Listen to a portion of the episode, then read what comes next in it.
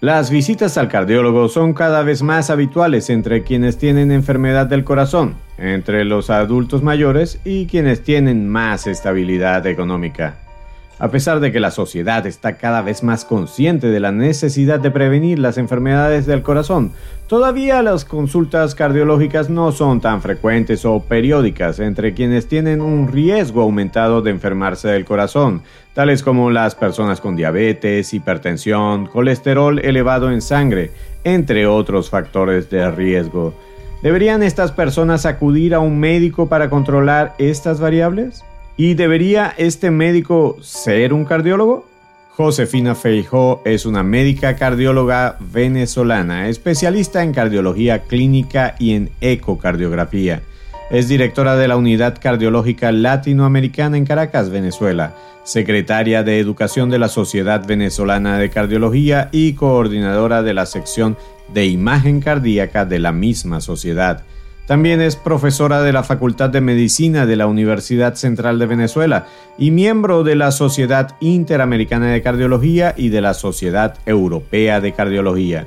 Además, es investigadora y conferencista internacional. En este episodio conversamos con la doctora Josefina Feijo, cardióloga venezolana, sobre la necesidad y las características de una consulta cardiológica. Por favor, Quédate conmigo. Bienvenidos a Superviviente de Corazón, un podcast sobre ciencia, estilo de vida y salud cardiovascular.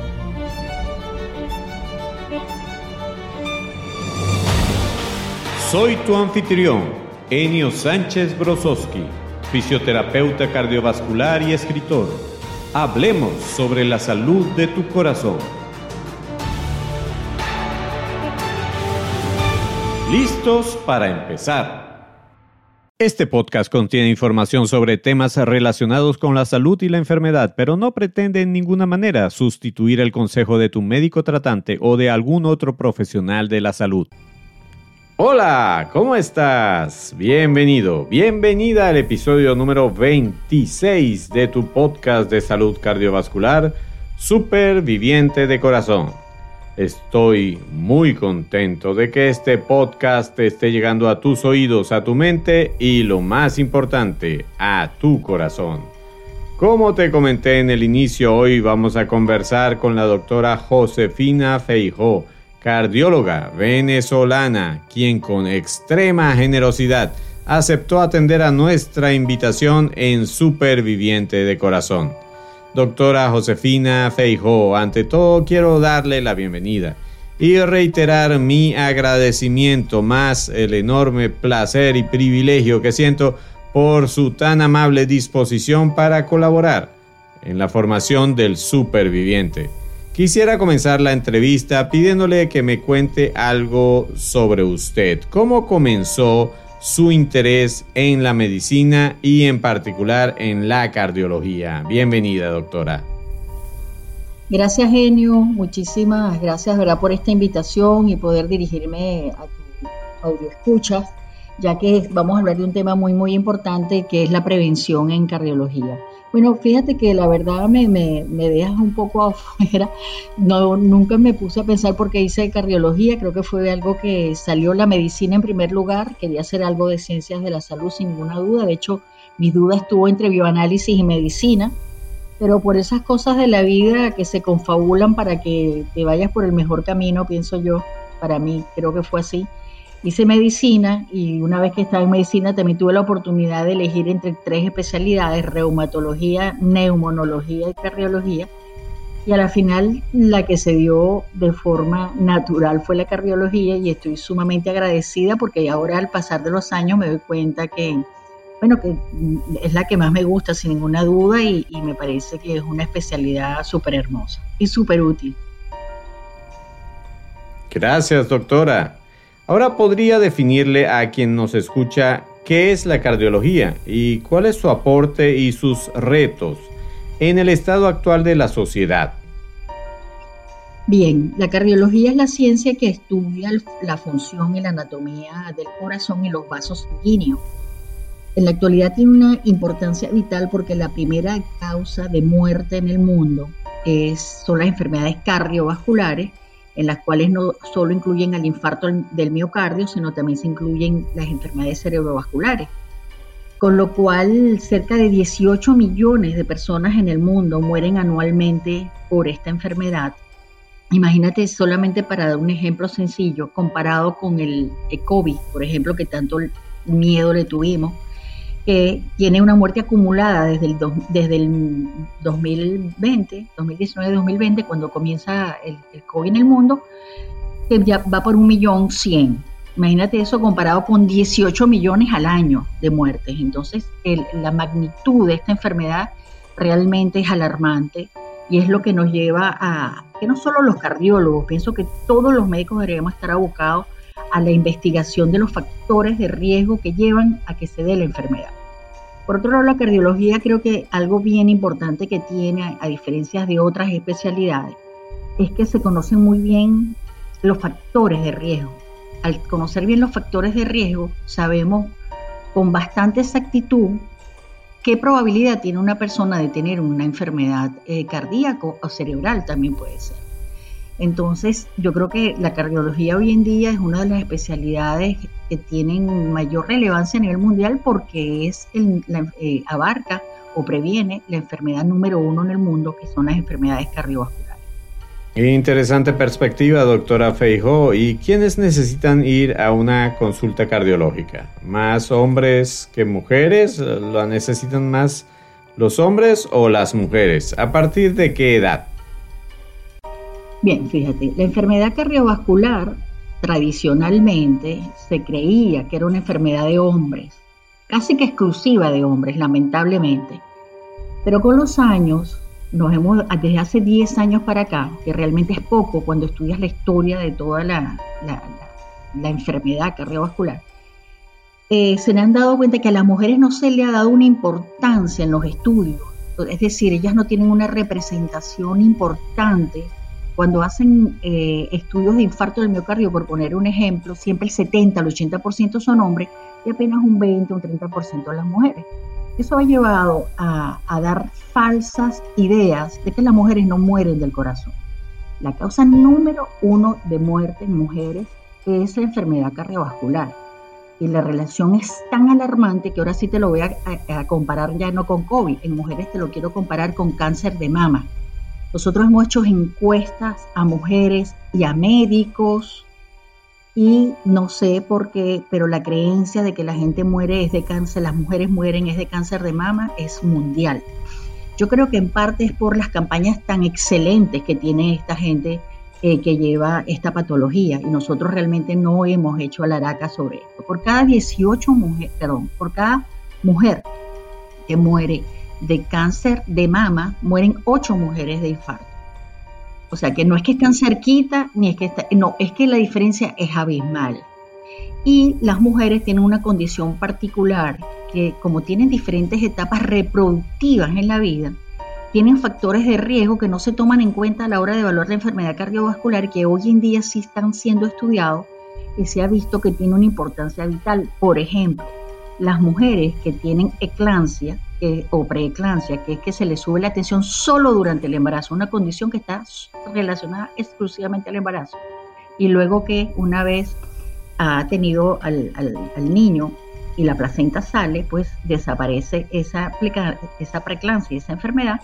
En los años posteriores, esas mujeres tienen más riesgo de tener un infarto, tener una enfermedad cardíaca de otro tipo o una enfermedad cerebrovascular que aquellas mujeres que no tuvieron preeclampsia. Y así está pasando con una cantidad de factores de riesgo como es la diabetes gestacional, que también es la diabetes que está relacionada con el embarazo, y otras enfermedades que no están relacionadas con el embarazo como el ovario poliquístico, el síndrome metabólico, inclusive hay enfermedades reumatológicas que afectan más a mujeres y a hombres y que tienen un impacto en, eh, en tener después enfermedad cardiovascular, con el agravante de que no se reconoce. Entonces estas mujeres van al médico con un dolor en el pecho y tristemente por esa falsa idea que también tenemos y una es un prejuicio terrible de las mujeres somos más temperamentales, pues siempre se le atribuyen a causas emocionales y no le hacen electro, no le evalúan y las pacientes pues tienen mayor mortalidad que los hombres porque son tristemente menos atendidas. Estamos conversando con la doctora Josefina Feijó, cardióloga. Uno escucha muchas veces esa frase que dice, antes de comenzar a hacer ejercicio tienes que ir al médico. Ya en Superviviente de Corazón hemos examinado las condiciones para ir al médico antes de iniciar un programa de ejercicio, pero en su opinión y criterio, ¿a qué médico debe acudir una persona que quiere comenzar a hacer ejercicio? Bueno, yo creo como cardiólogo que lo ideal es que vaya al cardiólogo, sin ninguna duda, porque para hacer ejercicio el órgano que está más comprometido, sin ninguna duda, es el corazón y los vasos sanguíneos. Pero yo creo que cualquier médico internista, o sea, que haga medicina general, pudiera hacer una aproximación a este, a este problema. ¿Qué pasa? Que fíjate, cada vez oímos más de gente que hace deporte de alta competencia y concha, le pasan eventos muy lamentables. Entonces, cuando uno revisa cuáles son los eventos porque este, este llegó a este nivel, muchas veces son arritmias que no son detectables por un médico general, o enfermedades congénitas del corazón que en verdad deberían ser evaluadas por un especialista en cardiología. Entonces, en ese sentido, yo creo que si alguien va a hacer, si la gente lo quiere ir al gimnasio, hacer un poquito de ejercicio y nada de esto, pues creo que una evaluación médica general eh, es adecuada. Sin embargo, si va a ser un ejercicio de alta competencia, eh, eh, debería sin ninguna duda irse al especialista. Hoy en día ya está cardiólogo especialista en el deporte, pero bueno, yo no me iría tan allá, ¿no? Creo que un cardiólogo general está súper capacitado para poder detectar o no una enfermedad cardíaca y por lo menos darle luz verde a que haga ejercicio Hoy en día hay muchos estudios complementarios, la fuerza, perdón, la prueba de esfuerzo cardiopulmonar o simplemente la sencilla, un eco de esfuerzo, que es una combinación de eco con una prueba de esfuerzo. Eso es manejo completamente relacionado con la parte de cardiología. Entonces, eh, sí, mi consejo es que si van a hacer ejercicio, eh, una evaluación cardiológica previa sería lo ideal. Y doctora Feijo, toda persona enferma sabemos que tiene que ir a un cardiólogo. Más allá de la consulta inicial que muchas veces está asociada con un problema, un evento de urgencia o la emergencia que ameritó que uno conociera por primera vez a su cardiólogo en muchos casos, ¿con qué regularidad se recomienda que una persona enferma del corazón acuda a su control cardiológico? Por supuesto que va a depender de la patología de base que tenga porque si está, por ejemplo, un paciente hipertenso eh, debería verse con el cardiólogo según las guías eh, internacionales cada seis meses, o sea, dos veces al año. Una persona que lo que se va a hacer es una evaluación cardiovascular preventiva con una vez al año es suficiente. Y dependiendo de la edad, cada cinco años, dependiendo de la edad, me estoy refiriendo a los 20 años, a los 25, a los 30, o sea, son gente joven, o sea, por debajo de 50 años. Pero ya cuando aumenta el riesgo eh, cardiovascular, que es 55 años en los hombres y 60 en las mujeres, pues ya deberían irse a, sus consultas preventivas. Claro, fíjate que te estoy diciendo 55 y 60 en mujeres porque estamos arrastrando una cantidad de conceptos que probablemente estén todos erróneos. Por eso digo que cualquier persona que se le detecte cualquier factor de riesgo cardiovascular tiene que ir al médico, detectarlo, tratarlo, ver si es prevenible o no, por supuesto, o sea, si es controlable y en base a eso, pues eh, ir al cardiólogo por lo menos una vez al año. Fíjate que no está muy claro que las mujeres sí están pendientes de la parte ginecológica y vuelvo a lo mismo, porque ellos están claras de que en un año tienen que hacerse su mamografía, a los dos años la densitometría, o sea, está como muy definido cómo tienen que hacer la prevención, pero en cardiología no, ellas piensan que no pero realmente deberían, igual que se ven con el ginecólogo, por lo menos una evaluación inicial. Es que yo pienso que lo más importante es la evaluación inicial y evaluar el riesgo. Y de acuerdo a eso, uno hace un programa de cómo va a ser el seguimiento a este paciente, aun cuando sea sano. También hay que hacerle sus eh, controles preventivos. Excelente, doctora. Y ahora vamos a hablar un poco más en detalle de una consulta cardiológica. ¿En qué consiste una consulta cardiológica? ¿Qué elementos incluye tradicionalmente? ¿Cuáles son esos aspectos mínimos que un cardiólogo o una cardióloga evalúa en su paciente? Sí, una consulta cardiológica primero tiene que empezar con un interrogatorio exhaustivo sobre eh, los antecedentes personales, familiares y relacionados con los síntomas, por supuesto. Eh, después un examen físico exhaustivo, eh, cardiovascular fundamentalmente, y un electrocardiograma. El electrocardiograma, bueno, no se concibe una, una, consulta cardiológica sin que se le tome la atención por, al examen físico. Estoy incluyendo, por supuesto, que se le mide la presión arterial, se le ve el pulso, si es regular o no, se oculta si se tiene soplo, si tiene algún indicio de que tiene una enfermedad cardíaca y se complementa con un electrocardiograma que ve toda la parte en primer lugar, la parte eléctrica, por eso se llama electrocardiograma.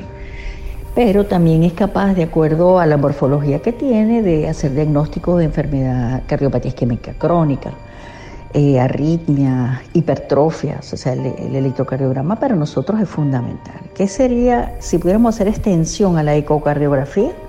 Sería maravilloso, pero bueno, y eso sería una consulta muy, muy completa, ¿no? Y, sería lo ideal hacerlo así. Pero generalmente uno llega hasta el electrocardiograma y después pide el eco si es necesario. Y doctora Feijó, indagando un poco más sobre su experiencia, ¿cuáles son las principales razones, los principales motivos de consulta en la práctica profesional de un cardiólogo? ¿Existen algunos aspectos que el paciente tiende a evitar preguntar o por los que sienta dificultad para consultar? Yo creo que cada vez es menos frecuente por debido a la situación, probablemente hablo de mi situación país, de que la gente consulte para la parte preventiva. Lamentablemente, como tú bien dices, ya consulta para la parte curativa, cuando ya le han hecho un diagnóstico de hipertensión o cuando ya tiene algún factor de riesgo importante generalmente es referido por otros mm, eh, médicos, eh, sobre todo internistas, o bueno, pueden ser endocrinos, de cualquier tipo de, de especialista que, observe pues una alteración en el corazón y es el que nosotros vamos a ver. O sea que nosotros vemos muchísima hipertensión arterial, es la primera causa en la consulta, pero también vemos insuficiencias cardíacas, arritmias, eh, cardiopatía isquémica. Eh, y dentro de las arritmias la más frecuente que nosotros vemos es la fibrilación auricular, que es la causa número uno de ACV, o sea, enfermedad cerebrovascular en el mundo. Entonces es muy importantísimo eh, ese, esa consulta, cada vez es mayor ese motivo de consulta. Sí, hay pacientes que les da, por supuesto, este, cierto miedo, cierta pena de hablar de, algunos tópicos como pudiera ser la disfunción eréctil. Creo que ese es el punto que yo veo que tiene más dificultad, a lo mejor porque uno es mujer pero está tan relacionado con los síntomas cardíacos que si no lo preguntan, si no lo dicen espontáneamente hay que preguntarlo porque uno le va a hacer un favor al paciente, le va a quitar ese peso de encima, que a lo mejor él se siente incómodo.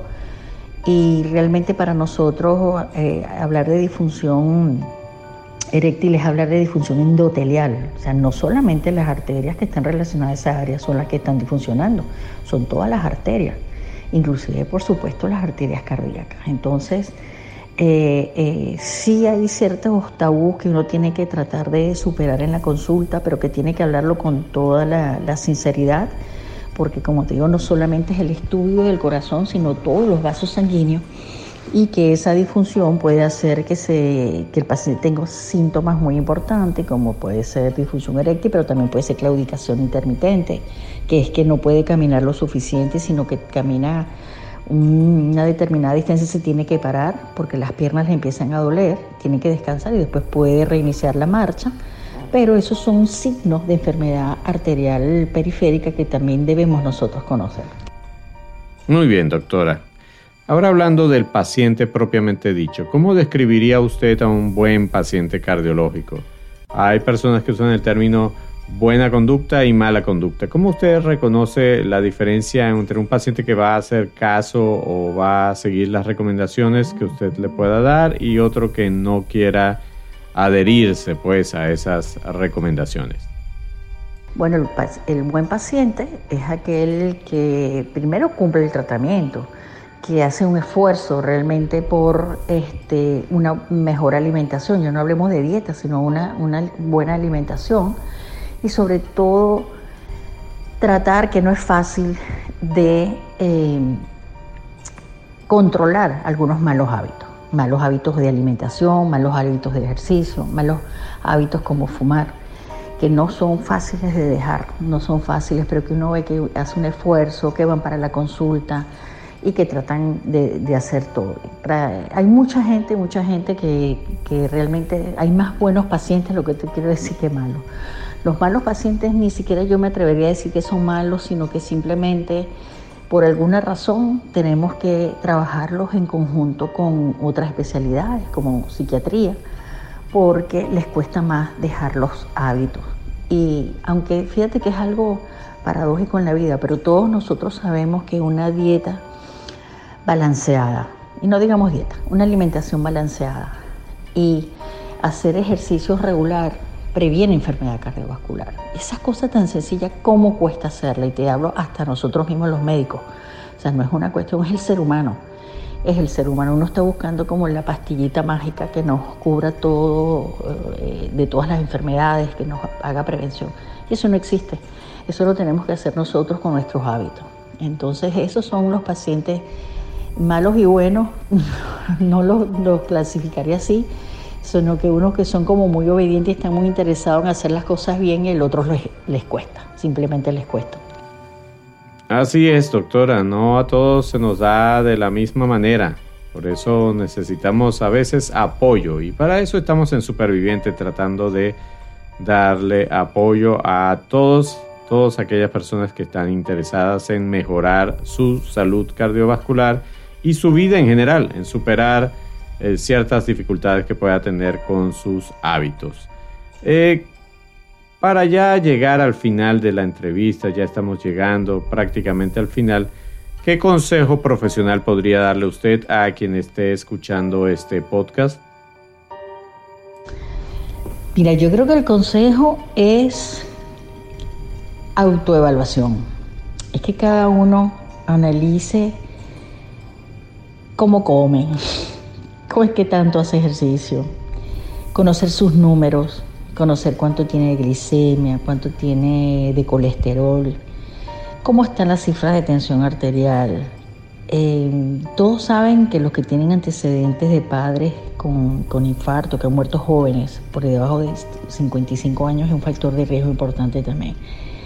Conocer cómo uno actúa es una forma de saber qué es lo que va a pasar más adelante, ¿no? Yo siempre le digo a los pacientes que traten de imaginar su vejez, cómo les gustaría tenerla. Si quisieran ser unos viejitos activos, unos viejitos normales que tienen, este, que caminan, que disfrutan la vida, o estar pues muy limitados por una u otra razón. Entonces está en nuestras manos eh, hacer prevención. De verdad que hacer una autoevaluación, buscar comer lo mejor posible, una comida balanceada, eh, productos de calidad, comer a sus horas, tratar de dormir lo suficiente, que es un factor de riesgo de mucha actualidad. Seis horas mínimo tienen que dormir, si no el riesgo cardiovascular también está aumentado. Y yo creo que una vez que, que hagan conciencia de cuáles son sus fallas o cuáles son sus puntos débiles, en prevención, oye, fortalecerlo. Eso es un buen paciente que diga, oye, vale, yo estoy comiendo muy mal y yo voy a tratar de comer de, de, esta u otra manera. ¿Cómo puedo hacer mi higiene del sueño? ¿Cómo voy a hacer mi ejercicio? Que el ejercicio es algo tan beneficioso que no hemos hablado lo suficiente en esta entrevista pero es increíble lo que mejora la tensión, el azúcar, el colesterol, o sea, es bueno absolutamente para todo, para todo. Un ejercicio, por supuesto, moderado y dirigido. Muy bien, doctora Josefina Feijó. Ahora le podría pedir una cosa más. ¿podría compartir sus redes sociales u otra forma de ser contactada por los oyentes de este podcast? Bueno, yo les recomendaría que entraran al Instagram de la Sociedad Venezolana de Cardiología, que es SB Cardiología, y estén atentos a todos los, los eventos que tenemos para los pacientes en cuanto a educación y orientación. Y por eh, Twitter, JFeijo con 2O y 09, eh, para estar atentos a todas las recomendaciones en relación a la Sociedad Venezolana de Cardiología. Gracias. Gracias, gracias doctora Josefina Feijó por esta excelente entrevista. Y así, de esta manera, damos por concluido este tiempo, este espacio, el día de hoy. Quiero agradecer nuevamente a la doctora Josefina Feijó por su generosidad para compartir su tiempo y experiencia con el grupo de supervivientes de corazón. Y no me queda más que reiterarle que este espacio es suyo y espero tenerla de vuelta como entrevistada especial en algún momento en el futuro en nuestro podcast. También quiero darte gracias a ti que nos has acompañado desde ese lado del teléfono, laptop o cualquier dispositivo de escucha por tu paciencia y sobre todo por tu interés en estos contenidos diseñados para ayudarte a vivir como vive un o una superviviente de corazón. Es todo por hoy. Para otros episodios espero contar de nuevo con el privilegio de tu atención. Hasta entonces, superviviente de corazón.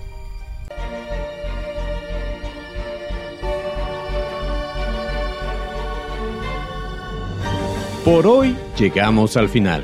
Gracias por tu amable atención. Si te gustó este episodio, suscríbete y descarga otros episodios. Síguenos en nuestras redes, comparte el podcast con otras personas y si quieres, califícanos con 5 estrellas. Eso es de mucha ayuda en esta labor. Busca más información y recursos en nuestra página web www.super-viviente.com Recuerda que superviviente son dos palabras y super lleva tilde. Hasta el próximo episodio, donde seguiremos hablando con fundamento sobre la salud de tu corazón.